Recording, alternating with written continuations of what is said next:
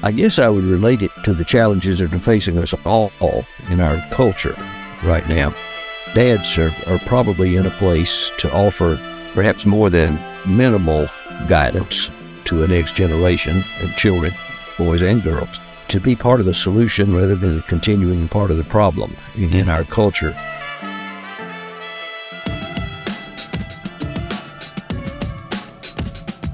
Hi, everyone. This is Ross, your host of Bear Crawl with Dads. So, true confession, I'm completely leveraging this podcast for personal and selfish reasons. You see, not too long ago, I became a dad for the very first time, but with that, an older dad. So, the one thing that I know so far is that this bear crawl as a dad is not meant to be done alone. We truly need each other. So, may this podcast be that for you. So come along and let's bear crawl together. Hi, everybody. Thank you so much for tuning in, listening. And uh, we, as you know, Bear Crawl with Dads exists to just encourage dads out there to support dads no matter what walk of life they're in, whether they're new dads, if they're empty nesters. Uh, we just want dads to know that you're not alone. And for the various guests that we have, you know, our hope and our prayer is that something that they say may really encourage you, uh, and spark something in you. So I'm very, very honored to have a very special person as my guest today on this episode. I want to introduce him as Colin, but there's a lot more to him than just Colin. Uh, this is Dr. Colin Harris. He hails from the great state of Georgia, and he happens to be a relative of mine. So, Colin, thanks for being here. Thank you for the invitation. I'm looking forward to it. Well, we're so uh, again just so honored to have you and being at your family and you know my dad's side of the family hails from Georgia. I know that you're in a different time zone than me right now. So I don't know how many cups of coffee you've had, how many if you're sipping on right now, but I appreciate you pulling one for the team and staying up late with me. It's nice to have uh, some encouragement to behave like normal people. it's almost like when I was interviewing my dad a couple episodes ago. The fact that you and I are sitting here with their headphones having a recorded conversation is a miracle in itself, isn't it? Indeed, it is. well, and I thank you for all the effort that you have gone through to make this happen. So thank you, Colin. And, and I think, you know, obviously you are probably going to be very humble in who you are, but obviously I would love the audience to know before we get into kind of you and your background as far as your father and your family, yeah, I think it's important for folks to know that you do hail from the, the great city of Atlanta. Um, I was just at your early childhood school or your lower school, Lovett School there in Atlanta, not too long ago at attending a conference. Um, and obviously got to see you and your wife for dinner that night. But you're a proud bear from Mercer University and got your MDiv at Southeastern Baptist Theological Seminary, followed by your PhD at Duke University. Um, so, Dr. Harris, what a pedigree right there. Well, thank you again for inviting me. And first, I, I want to congratulate you, Ross, on this series that you're producing a conversation among several people about a very important feature of our lives together as part of the human family. I think it's a great idea. I've been thinking about it a lot since learning of it a few mm-hmm. weeks ago. Mm-hmm. And and I don't know a more important place for good conversation to occur than the one you're exploring here, which is examining a very important dynamic of our relational lives together. I think mm-hmm. the healing of our society and culture is going to depend on uh, good health in the relational part of our lives. And this is certainly a good step in that direction, I think. And I'm honored, as I said, to be a part of the conversation. I appreciate you saying that, Colin. And I think that's the biggest thing is just having conversation. And, you know, I think being the product of my father, you know, just we love to hear stories. We love to hear what shapes people, molds people. You know, with you specifically, what led you to go in the certain direction that you went there in Georgia? You know, and it is, it's a conversation, you know, and I think the prayer again is that something that you say, maybe that may spark uh, something in someone that's listening that just needs to hear what you have to say. And from your experiences, is has you know, obviously we're focusing on dads, and we know behind usually uh, every dad there's a strong woman, and so obviously we want to acknowledge those phenomenal ladies in our lives for sure. You know, but I think kind of zooming in on the role of a dad and a father, and just how important that is, and just to, to challenge and encourage you know dads out there, you know, no matter where they are in their life. So let's kind of zoom in on you, just growing up. Where did you grow up? And tell us a little bit about obviously your relationship with your father. Did you have siblings? And just kind of that dynamic just during those horrible years in, in your life. I'm happy to be as descriptive as I can be about that. I'm I'm 80 years old. That tells you a little something about my generation. I grew up near Atlanta in the uh, suburban area known as Decatur, Georgia, in the shadow of Emory University, very close to where we live. And uh, I have one sister younger than me by six years. And so our family was a typical nuclear family of mom and dad and, and me and my sister. We grew up in the 50s and the 60s in the era of, of that part of, of our history. Had, a, I guess, as normal a family life as one could expect to have. My mm-hmm. dad worked outside the home and provided for the family, and mother was a homemaker, uh, took care of all of the things that homemakers do. We grew up in that kind of context with fairly healthy relationships, I think, all around. My dad and mother both came to Atlanta at the time that they married, having grown up in North Georgia, a rural community outside Cumming, Georgia, which I've often described as a, a little finger of Appalachia that reaches down then about 50 miles of Atlanta, culture that was very agrarian, small family farm context, and so on. While I grew up in the in the city of Atlanta uh-huh. or in a suburb, uh, I had as part of a kind of a double heritage, I suppose, of the of the rural agrarian background of my parents and the fairly normal uh, city life of someone who grows up there. I was born in Atlanta and spent all my early years there. But I, I think that combination had something to do with uh, the values and the perspective that I had on, on life. Mom and dad both were uh, born at a time that they arrived in young adulthood during the Great Depression. Mm. And uh, that, I think, had a significant mark on the lives of many people who experienced it at that time. Uh, it led them to be industrious and it led them to be quite frugal. Extravagance was not a part of their experience in any kind of way. Uh, fortunately, while while many were had difficulty finding work, my dad was uh, willing and able to do a variety of kinds of jobs, and so he he managed to stay employed uh, in a way that helped the family enjoy some economic stability during that time.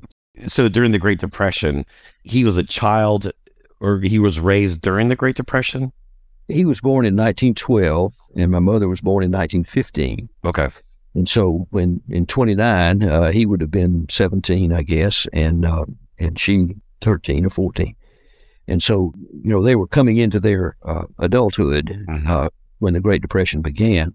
Constraints of that particular period of, of life put a pretty indelible mark on the on the uh, prior, economic priorities, especially of people in their generation. I think. Sure. Sure. And uh, of course, we were, by the time I was born, we were coming out of the Depression during World War, World War II. And uh, in, in that context, there was a beginning of a recovery from that and more comfortable times and, uh, and so on. Neither of them went beyond high school with their education. They uh, were quite clear in their commitment that my sister and I would have the opportunity to go to college. And so they, uh, they uh, made the economic decisions that enabled them to be able to help us do that. And so uh, my sister and I are part of the first generation of our family, really, who did go to college, and most wow. of the ones in the generation before us did not. But uh, what a sacrifice! What a sacrifice! It, it, was a, I think, a significant vision on their part that uh, there were horizons beyond the ones that they had been able to see. Uh-huh. They were willing to provide some platforms uh, from which we could see them. And I, I think that was a, a significant kind of uh, vision and commitment that was not very selfish, but was quite uh, quite charitable and uh, helpful to us. After high school, I was able to go to college at Mercer in Macon, as you mentioned, and that's where Faye and I met, and I became part of the family that you're part of. As a result of that encounter, I've enjoyed that ever since. You've married well. I married well. You, no you, question about that. I think there's some question in her mind about how well she did, but that is true. That is true. That that's been kind of a family secret for a long time, Colin. But but we're not going to talk about that on the podcast. That, uh, well, let's real quickly. Your father. I know you said he he did various jobs. Was there was there one occupation or job that he did Yeah, what did he do specifically? The longest, uh, or I guess the largest percentage of his work years were involved in the soft drink beverage industry, uh, either as a route salesman or a plant manager, a corporate rep uh, for other kinds of things. He, he bounced around to a number of different okay. jobs in, in that field, but okay. the soft drink beverage industry was the locus of most of his work. And uh, uh it was a job he enjoyed. It was something that uh, uh, afforded him the, a way to make a living and this, this kind of thing one uh, humorous uh, feature of his work when he first came to Atlanta as a he, they were not yet married. His first job was with the Krispy Kreme oh. company. I, yes. Donuts. Well, uh, he, he, used to say the, the, first two or three days on the job, he ate all the donuts he could get free. and he said that he, uh, uh, he he never wanted to eat another Krispy Kreme donut again. I was going to say, yeah, he probably never touched it again. I don't mean to bring this up you know, to, for a sore subject, but here in Houston, um, Shipley Donuts is the king, and mm-hmm. so not not too far from my house, a Krispy Kreme opened up, and mm-hmm. there were lines and lines for days and weeks for the Krispy mm-hmm. Kreme. Mm-hmm. But I think Shipley's probably knew. Just give it time, give it time, and uh, mm-hmm. sure enough, the Krispy Kreme closed, and Shipley still, yeah. so Shipley still runs the didn't know that story. Runs the shop here in Houston for sure. But um, but very aware of the Krispy Kreme. Now, did did your dad at all? I've got to ask because true confession, I am a Diet Coke judge, if you will. I am a Diet mm-hmm. Coke uh, addict, so mm-hmm. I probably need some therapy or some help. But did did he work for you know Coke? Coke, Coke is one of the companies he did not work for. Oh, Okay. And neither was Pepsi on top of all of them. Okay. Okay. Uh, his first job was with the Dr. Pepper Company, which was a standalone uh, company that and then uh, Dr. Pepper and, uh-huh. and, Seven Up were the were the companion beverages there. Yes. Then he spent a good number of years with a company called Byerly's, which was a non-carbonated fruit drink, uh, sort of a, ver- a non-carbonated version of a Nehi. That's better known, I think and uh, he operated the bottling plant for the Byerly's uh, beverage uh, for a good number of years, and that was the first place I ever had a job. Uh, when I was in high school, I was able to work in the summer in the plant and uh, do the sort of labor that uh, somebody with no skills could do. Mm. But that was my foray into the into the beverage industry. After a number of years of doing that, he he became part of the NuGrape company, Okay. Uh, which NuGrape and Suncrest were uh, sort of similar to Nehi, which is again more familiar, I think. But then he uh, finally retired from doing that kind of work uh, when he reached about 65. Uh, gotcha. Colin, what was your relationship like with your dad? Because I think it's I, I think it's interesting and and, and maybe point in, important to highlight. You know, as I'm doing different interviews with different people, uh, different ages, and so one generation you have dads who are a little bit more maybe this newer generation dads are a little bit more maybe engaged with their kids. There, mm-hmm. there's more intentionality of showing up, showing their feelings, being more expressive. Where the next generation ago, the the dad typically showed their love by work.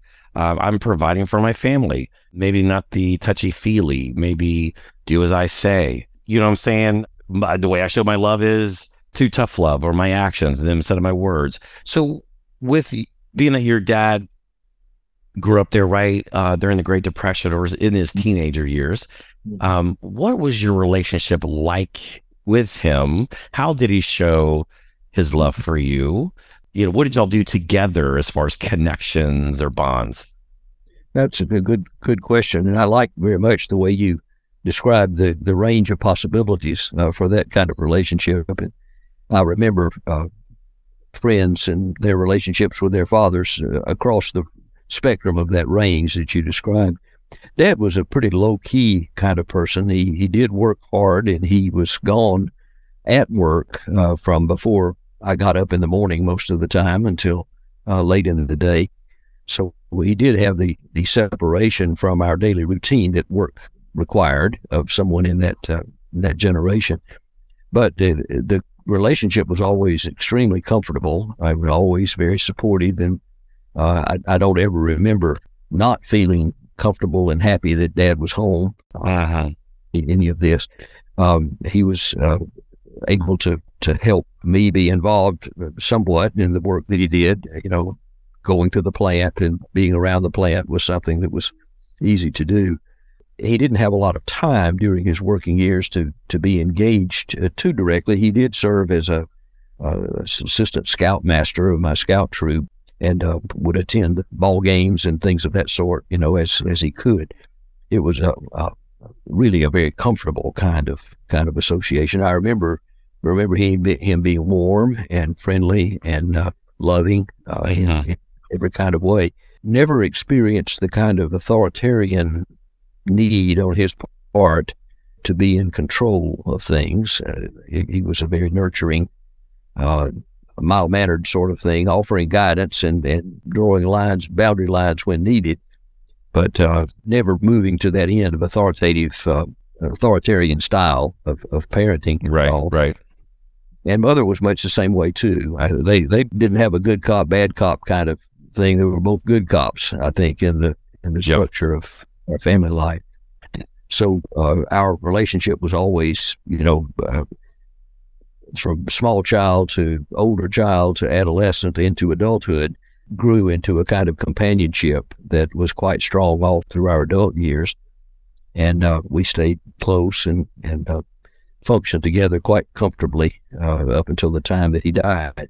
You know, was there something that you two did together that was kind of unique to y'all? Yeah, I guess we didn't do hunting and fishing much. He didn't have much interest in that, and neither did I.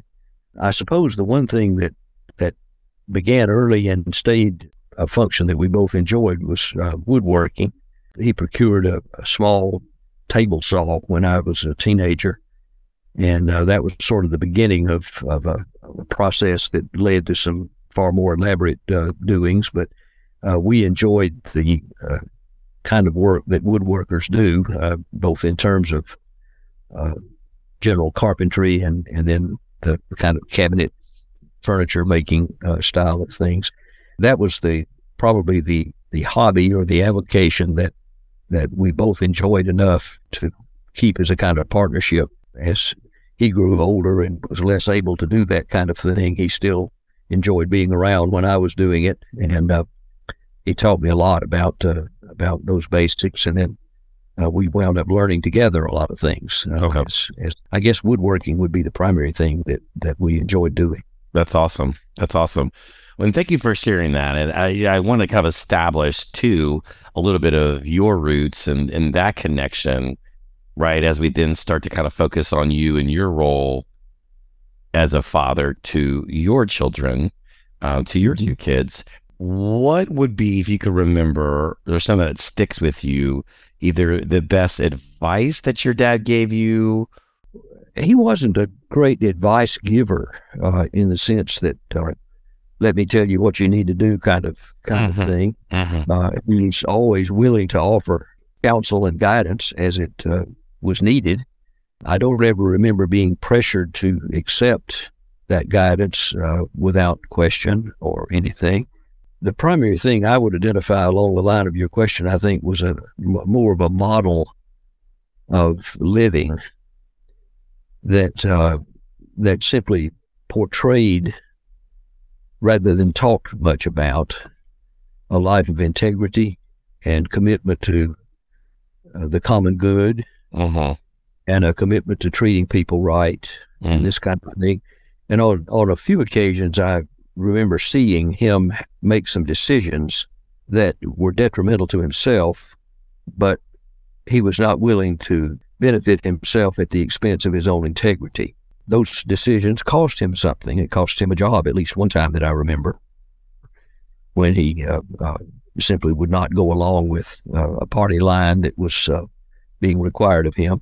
Uh, he, he, rather than doing doing something that he didn't couldn't believe in, he uh, was willing to stand up for what he thought was right. And I've always sort of remembered that as uh, the, the, sort of lesson that was not proclaimed but lived. And uh, and I, I, guess in some ways I like to hope that that lesson has taken root somehow in my own experience. Well, and that's powerful. And you said that he didn't just that you you witnessed that or you were aware of I- that. Aware of it. I, I was not involved at all, in it, but Sure. it occurred during a, a fairly crucial time. It was when I was in college, and that was not an easy time for a, a family to have its income at risk. And uh, and yet uh, provisions were made, and through the help of, of another family friend, uh, there was less interruption economically than there might have been. Uh, and another another path uh, soon appeared, and so it was not a, a crisis or extreme disruption, but it was one of those places where uh, integrity won out over compromise. I'm, I'm glad you brought that up because that actually parallels my journey with my father with kind of my high school period um, and even going to college. That dad was not a yes is not a yes man. And Yeah. so his character never wavered in making some tough decisions uh, in kind of the politics of New Orleans and so there was there was some financial uh, burdens some concerns but just some I'd say some some God provisions, you know, that kind of got us through that showed up kind of miraculous ways. Yeah. So, so I'm glad you brought that up because that, that does ring true. I remember that occasion in your life uh, too. Uh, that was a family feature that we were a little more aware of than than uh, might otherwise have been. And I remember admiring your dad for Mhm. Position he took with reference to some things, and uh, uh, that that just sort of sort of stands alongside my own father as an example. of Here's, here's how you need to, yes, to live. right, right. Well, and I think too, maybe that at least in my maybe dad's generation, you know, dad uh, that they want to fix things, also to you know by their example. But that that was huge to me. It's it's not sometimes how much you talk and preach and preach. Sometimes it's more how you live. And when you when you don't think people are looking, that often sometimes, at least for me, made make, makes such a huge difference, right? Well, thank you for sharing that all about about your father, and I think that helps also to paint a little bit. I know we haven't spoken a lot about your mother, um, but also a force to be reckoned with too, and a huge, I can imagine a huge, uh, made a huge uh, impact on your life. Kind of how that has molded you, Colin, as you became a father for the first time, and having those two uh, parents as examples. What was the greatest challenge? You have two children who are grown and have grandkids now. So you've you have the luxury of seeing now two generations, right? And but what was your greatest challenge, do you think, as a dad? And, and again, not really it could be when they were infants, it could be when they were in middle school, God forbid middle school years. Well, uh, that's a, that's a good question to ponder. I don't recall any crises that were Sure. threatening to derail the train or anything Mhm. along the way. Our children were very good to us growing up. Uh, they did the typical things that young children two years apart will do, you know, like arguing over who has the most space on the back seat of the car and this kind of thing. They were incredibly good to us along the way.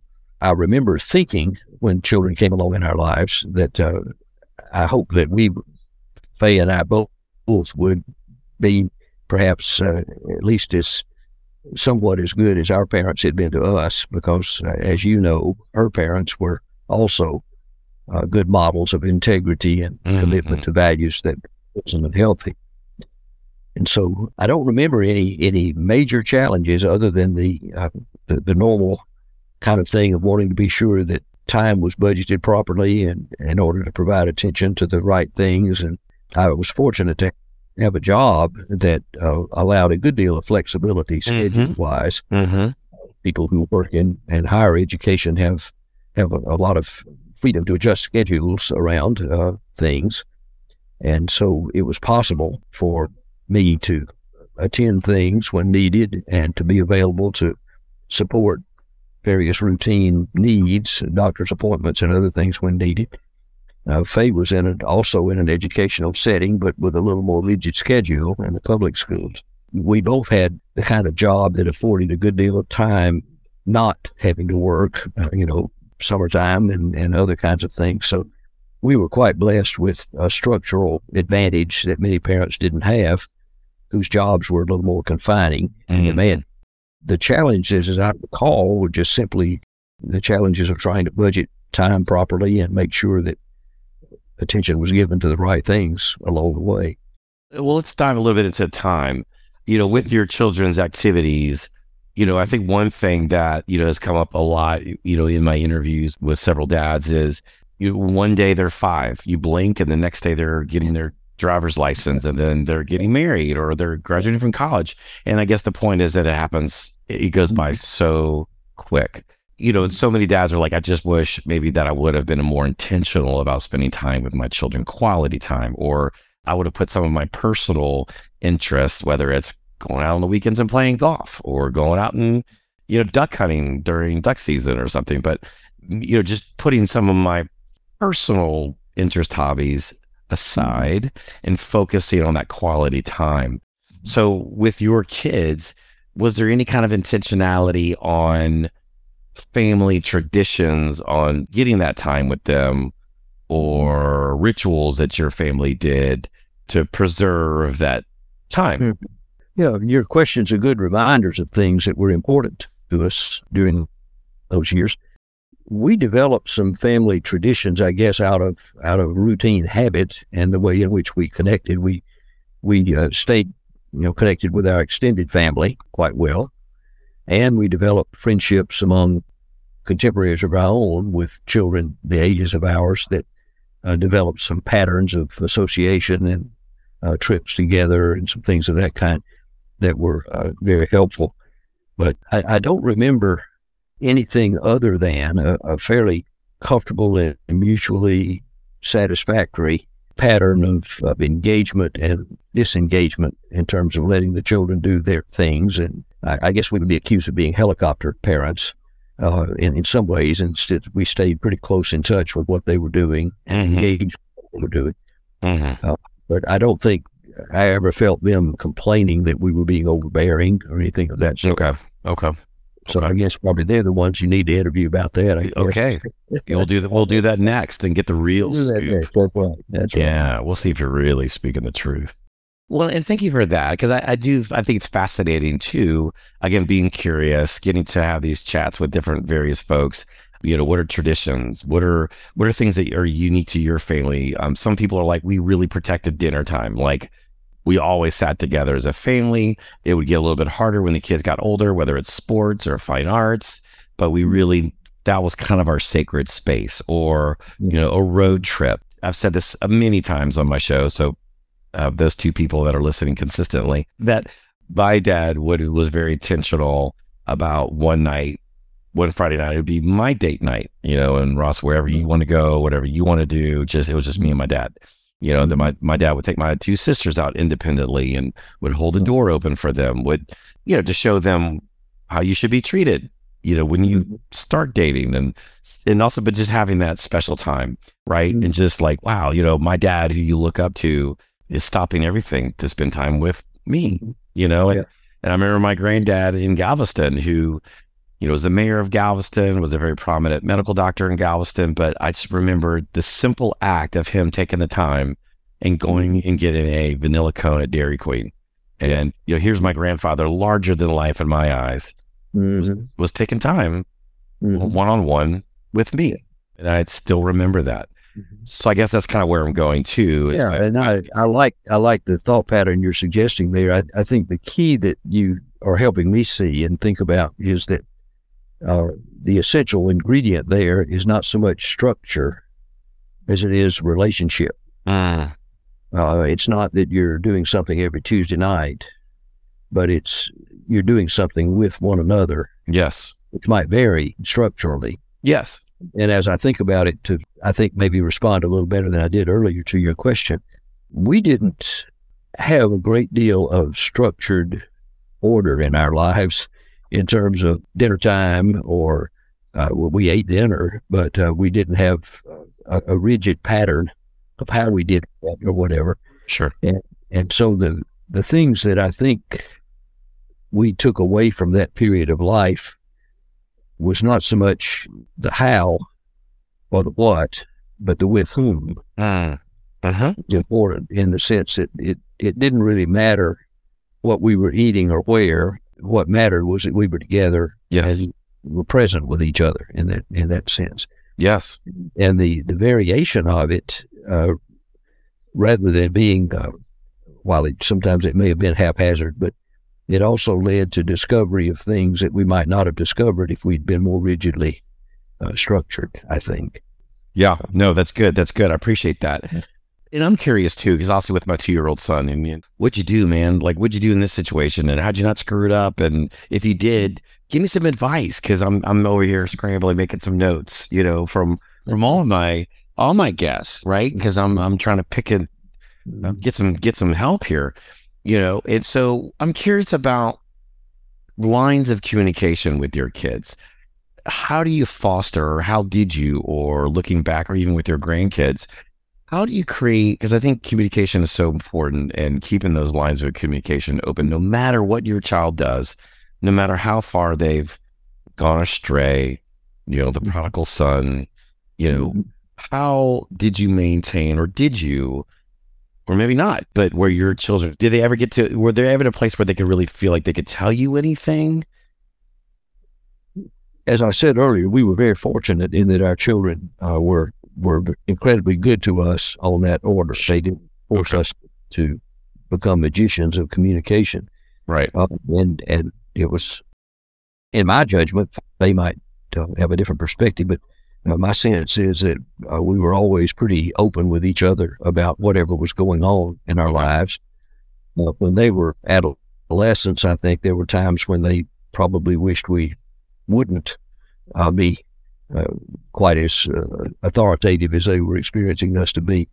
But that I don't think ever had a, a negative effect on the channel of, of communication itself. So I, I, and, and I need to, to make one other point too. We, we know a lot of people who are better parents than we were, whose uh, children weren't quite as good to them as ours were to us.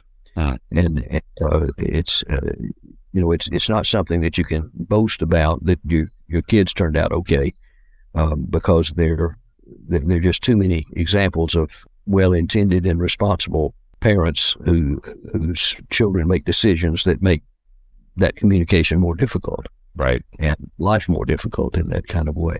I guess the uh, you're asking about channels of communication and so on. I my sense is that that one of the keys to doing that is for the the child, young or older, uh, to be utterly convinced that you care about them and that you're willing to listen to whatever their concern is and mm-hmm. hear them they are. Mm-hmm. Uh, I'm fortunate to be married to a master of doing that.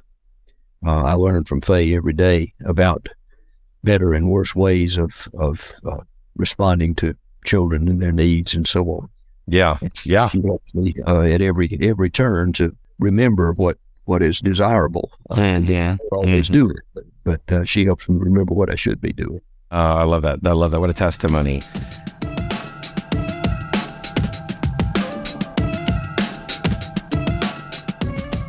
So again, continuing with your role as as a father, and now obviously you're a grandfather. So it's kind of twofold. Number one, what would you tell your dad now, now that you're obviously a granddad, if you had a chance? Thank you. Thank you. I think that would sum it up. Thinking that if I could be as good a dad as my dad was, I would be pretty happy. Uh-huh. And uh, maybe I'm extended beyond where you, your line of questioning is going, but it's also quite an experience to see your son be a better dad than you were. Mm. And I have the opportunity to do that too. I'm sort of in a in a an interesting pattern. All three of us have the same first name. We're all John. My dad was John Holder Harris. I'm John Colin Harris, and my son is John Michael Harris. His son is John William Harris. So there are four generations of Johns now, and John William Harris is about to graduate from college this weekend. Mm-hmm. So we've got four generations of lineage there in that kind of way. I see in that evolution of generations uh, uh, a maturing of the relationship of father to child that uh, is is quite inspiring to see. Yeah, I, would imagine that would be a neat place to be where you are in life Yeah. to, to see that and to kind of have a front row seat to that. And what a blessing and a testimony. I am curious though, what stuck with the Johns? I, I don't know if we've ever thought through that. It- it- I, I didn't have anything to do with my part of that. Okay. didn't, but uh, Well, I'm hoping if your grandson and, and your son or whatever listen to this, I could give them something s- juicy to be like, oh, that's what it's about. But that's what it's about. It- okay, I don't know that there was a lot of intentionality there. Uh, it just seemed to happen, happen that way. so My dad named him a, from a favorite uncle of his, and uh, and then they uh, gave me his first name uh, also, and we did that with our son, and, and they did that with their son. So very trendy. No, I appreciate that too. And what a testimony to to your father and what a tribute to your father. You, like I said, it was twofold. One was, what would you tell your your father? What would you tell yourself if you could go back and tell Colin, who's Mm. holding your first baby from the hospital or wherever, what would you go back and tell yourself? it probably be what I remember thinking at the time was uh, kind of a combination of, my goodness, what have we gotten ourselves into here? Uh huh. uh, and at the same time uh, hoping that uh, that we could provide the circumstances and the framework for a, healthy life to develop and to grow and to to be open to new discovery and this this kind of thing. Uh-huh. And I I think for the most part, and I I realize pride is is uh, not not a good thing and an elusive thing to, to let slip into, but I, think for the most part, we did encourage them to develop their potential without putting any constraints or Mm. any expectations that would that would be burdensome for them. We never did talk about uh, whether to go to college or not. We did, it just sort of was an assumption, and and they were helped in their own generation because that was kind of the normal thing for people to do. I, I guess I, I simply remember being concerned that we be the kind of parents that our children would need for us to be. Sure. Sure. Well, sounds like the job well done, mission accomplished. Right. Um, that- again, to their credit, more than ours, I think. well, come on, you got to take a little credit. Well, I would say too. Looking from your vantage point, you know, you've got your grandfather. You know, you've got two children. They've got children. One's graduating this weekend. Congratulations. Well, what do you see are the biggest challenges facing dads today? Because you do interact, I'm assuming, too, with with with dads, uh, whether it's through your church, whether it's through still connecting with folks at the seminary, through the eyes of your grandchild's friends, your son's peers. Would that be fair to say? Do you know what would you see? There are some of the biggest challenges today facing dads. I guess I would relate it to the challenges that are facing us all in our culture right now. Dads are, are probably in a place uh, to offer perhaps more than than uh, minimal guidance uh, to a next generation and children, boys and girls, to be part of the solution rather than a continuing part of the problem in, in our culture, which is uh, has allowed itself to become uh, swamped in superficial thinking and uh, partisanship and conflict and uh, a, a loss of a, of a view of the common good to which uh, we all can commit ourselves to if we choose to. Uh-huh.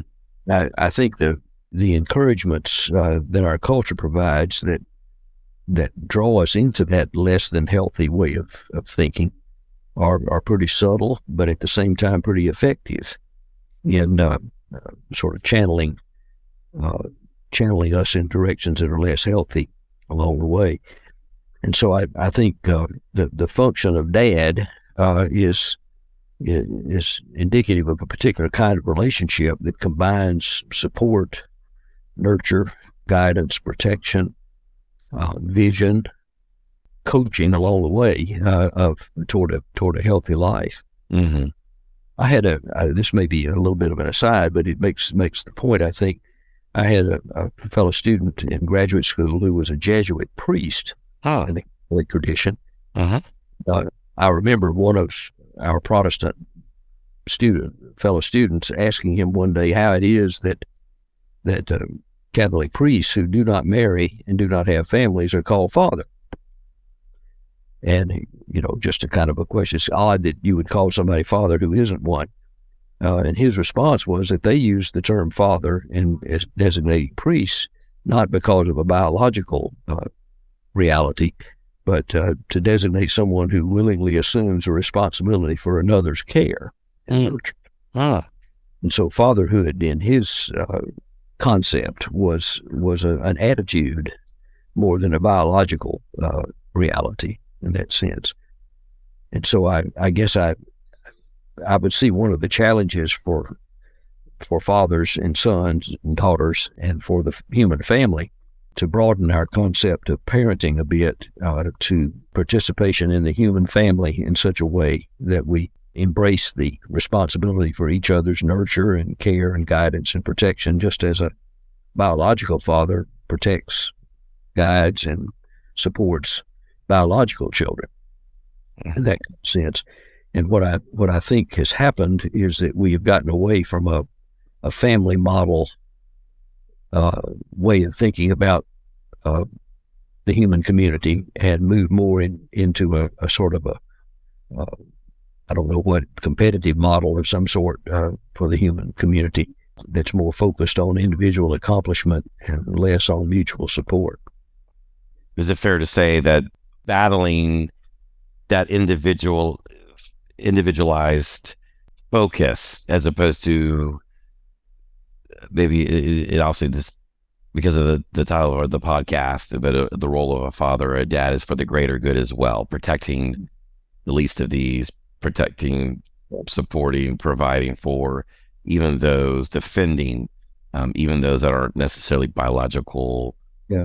children is that is that fair Yeah, I think I think somebody said that uh, was important one time, uh, sometime back there, that uh, Mhm. the the the thing we are to do is to look out for each other, basically. Mhm. And, Mhm. and I, I think the image of father is a is a good way of doing that. Not all fathers, of course, have have functioned that way, and and I remember students often mentioning whenever we would use father language in our religious understandings, saying, you know, well, it's it's helpful to think about God as a father. Well, the challenge would always come, well, what about those abusive fathers? When someone has an abusive Exactly.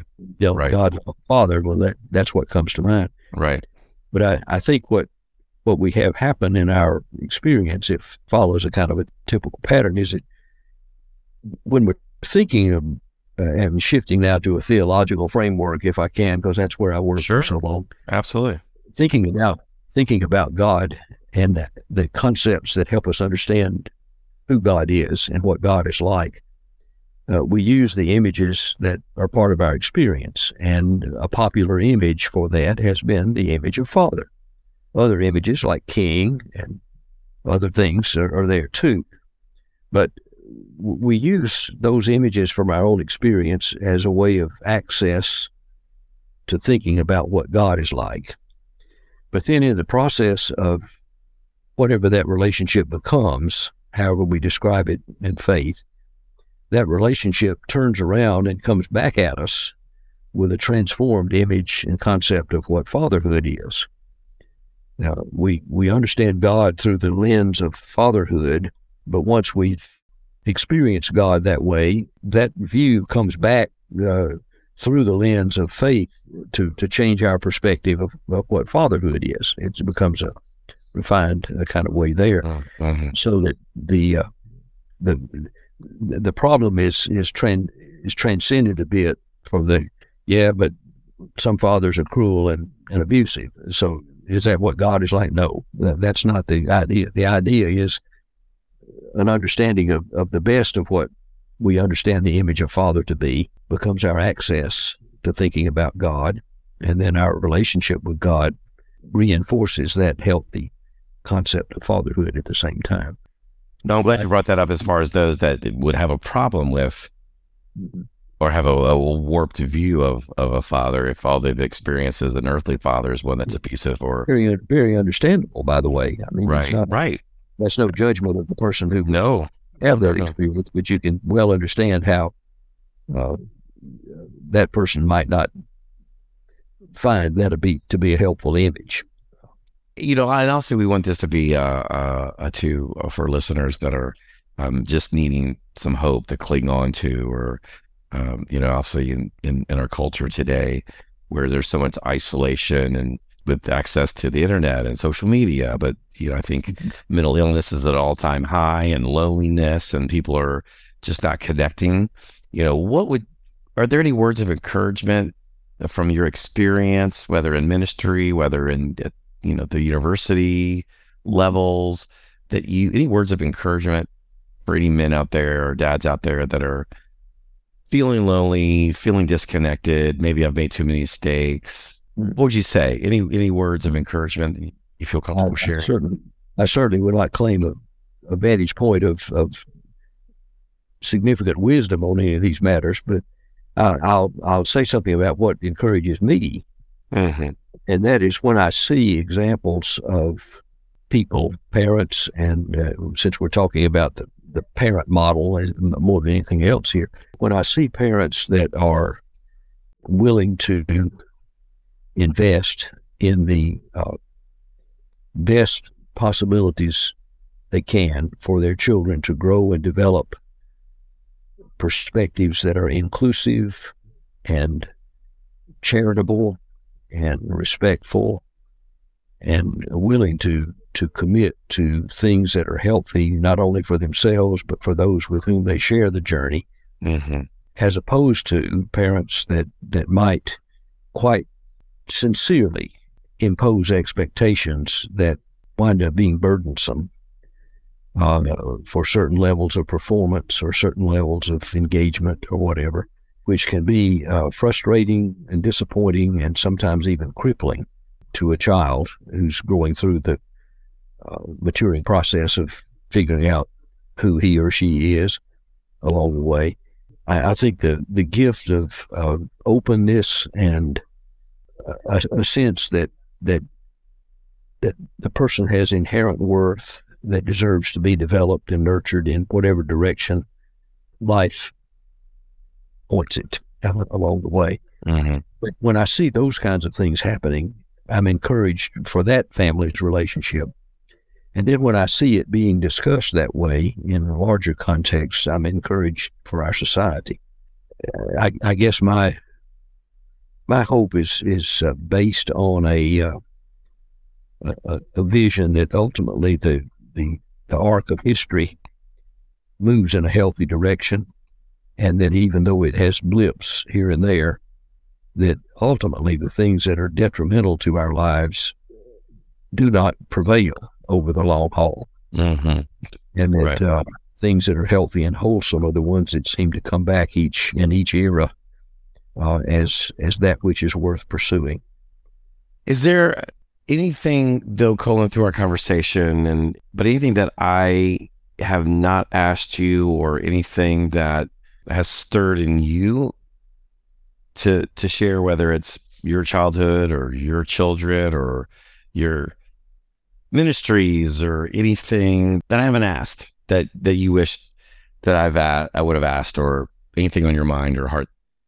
The one thing I would say in response to that is that that the conversation and the questions you have asked me reinforced a thought that's been with me for a while that that one of the key things for our survival as a human race seems to be the nurturing of community rather than the uh, celebration of accomplishment. And and when I say that, I'm I'm simply drawing on on what I understand historically about a lot of things. Whenever whenever the human family, in whatever its context, whether it's a small nuclear family or whether it's a larger community society, whenever that society's values are aligned with what's good for the whole of that community, rather than what's good for only those who might have the uh, particular skills to excel in certain areas. uh, then uh, history has a better time of it. Uh, when there's when there's a sense of responsibility across the lines of difference that always divide us necessarily, Mhm. as opposed to uh, competitive frameworks where some are going to win and some are going to lose, and uh, you spend all your time trying to figure out how to be a winner. This leads to a, a less healthy framework, it seems to me.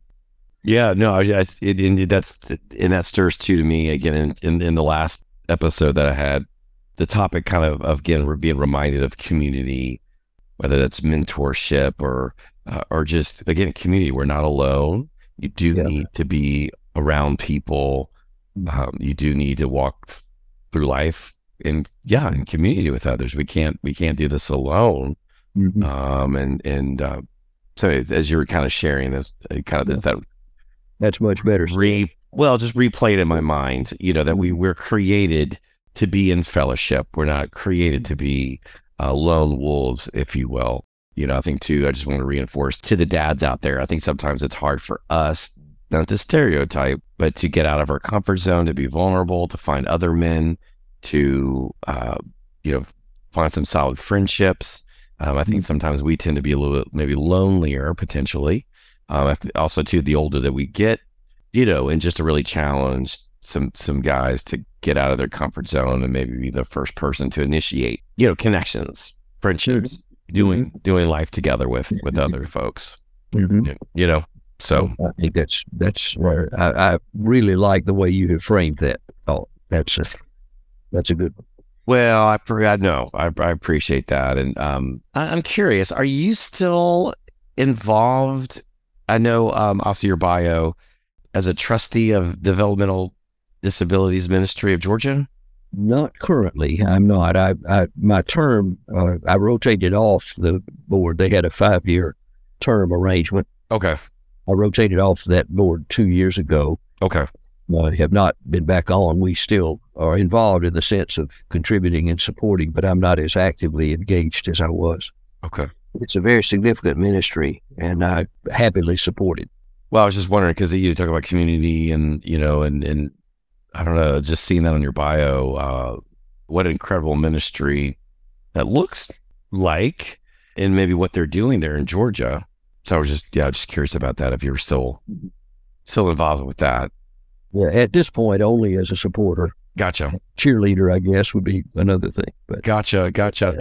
Yes, yes, yes, yes. Well, very, very neat. And you know, Colin, you have such a, a just a a rich life uh, of anything uh, in the lives of obviously with your wife, your two children, and their children, and um, you're leaving quite a legacy. Uh, and what a tribute to your mother and your father and that generation. Um, and so I think we're all, I can truly say we're all better off uh, knowing you and and obviously uh, your wife and I know made a big impact on um, everybody who comes in contact with you, especially our family and me. Um, so Yeah. thank you for that. Thank you for um, for who you are and loving people well. Um, and I feel like anybody that comes to know you, you make people feel so uh, at peace and at home, and incredible testimony to, to you and to to your your parents. So thank you. but you were very kind to say that, and I, I affirm what you say about our parents and and the uh, contribution they made. This is all one generation standing on the shoulders of previous ones, and others will stand on ours. I'm sure. Absolutely, absolutely. You, you certainly are a bright spot in in our family's life, uh, Ross. You always have been since your younger days, and, and uh, we appreciate the initiative you've taken to create a, a platform for conversations of this kind. I, I, I think they have the possibility of being very enriching for those who participate and, and those who listen. So thank you for Absolutely. Well, th- well, thank you. And it's fun. I just, you know, again, I, I want the podcast just to be able to highlight, you know, dads and encouraging to, to whoever listens. And uh, again, also too, just taking notes as, as I'm trying to figure myself out as a father, as an older father of a two year old. So every day, this is such a young man's sport. I always say being a father is such a young man's sport. My goodness. I could. Well, think, of, think about the value of the maturity you bring to it. Uh, oh Lord! Some of us became fathers when we were almost children ourselves, and uh, yeah, but, uh, yeah, that has its own perils, of course. Right. But, well, good thing I lost my hair a long time ago because it would have already been gone, Colin. So, yeah. um, well, listen, you have been kind. I know it's it's it's late where you are, but uh, mm-hmm. again, thank you for for wanting to participate and being vulnerable and sharing your story. So I just can't thank you enough. Well, thank you, and we will look forward to continuing this conversation in one form or another. Absolutely, Colin. Well, thank you so much.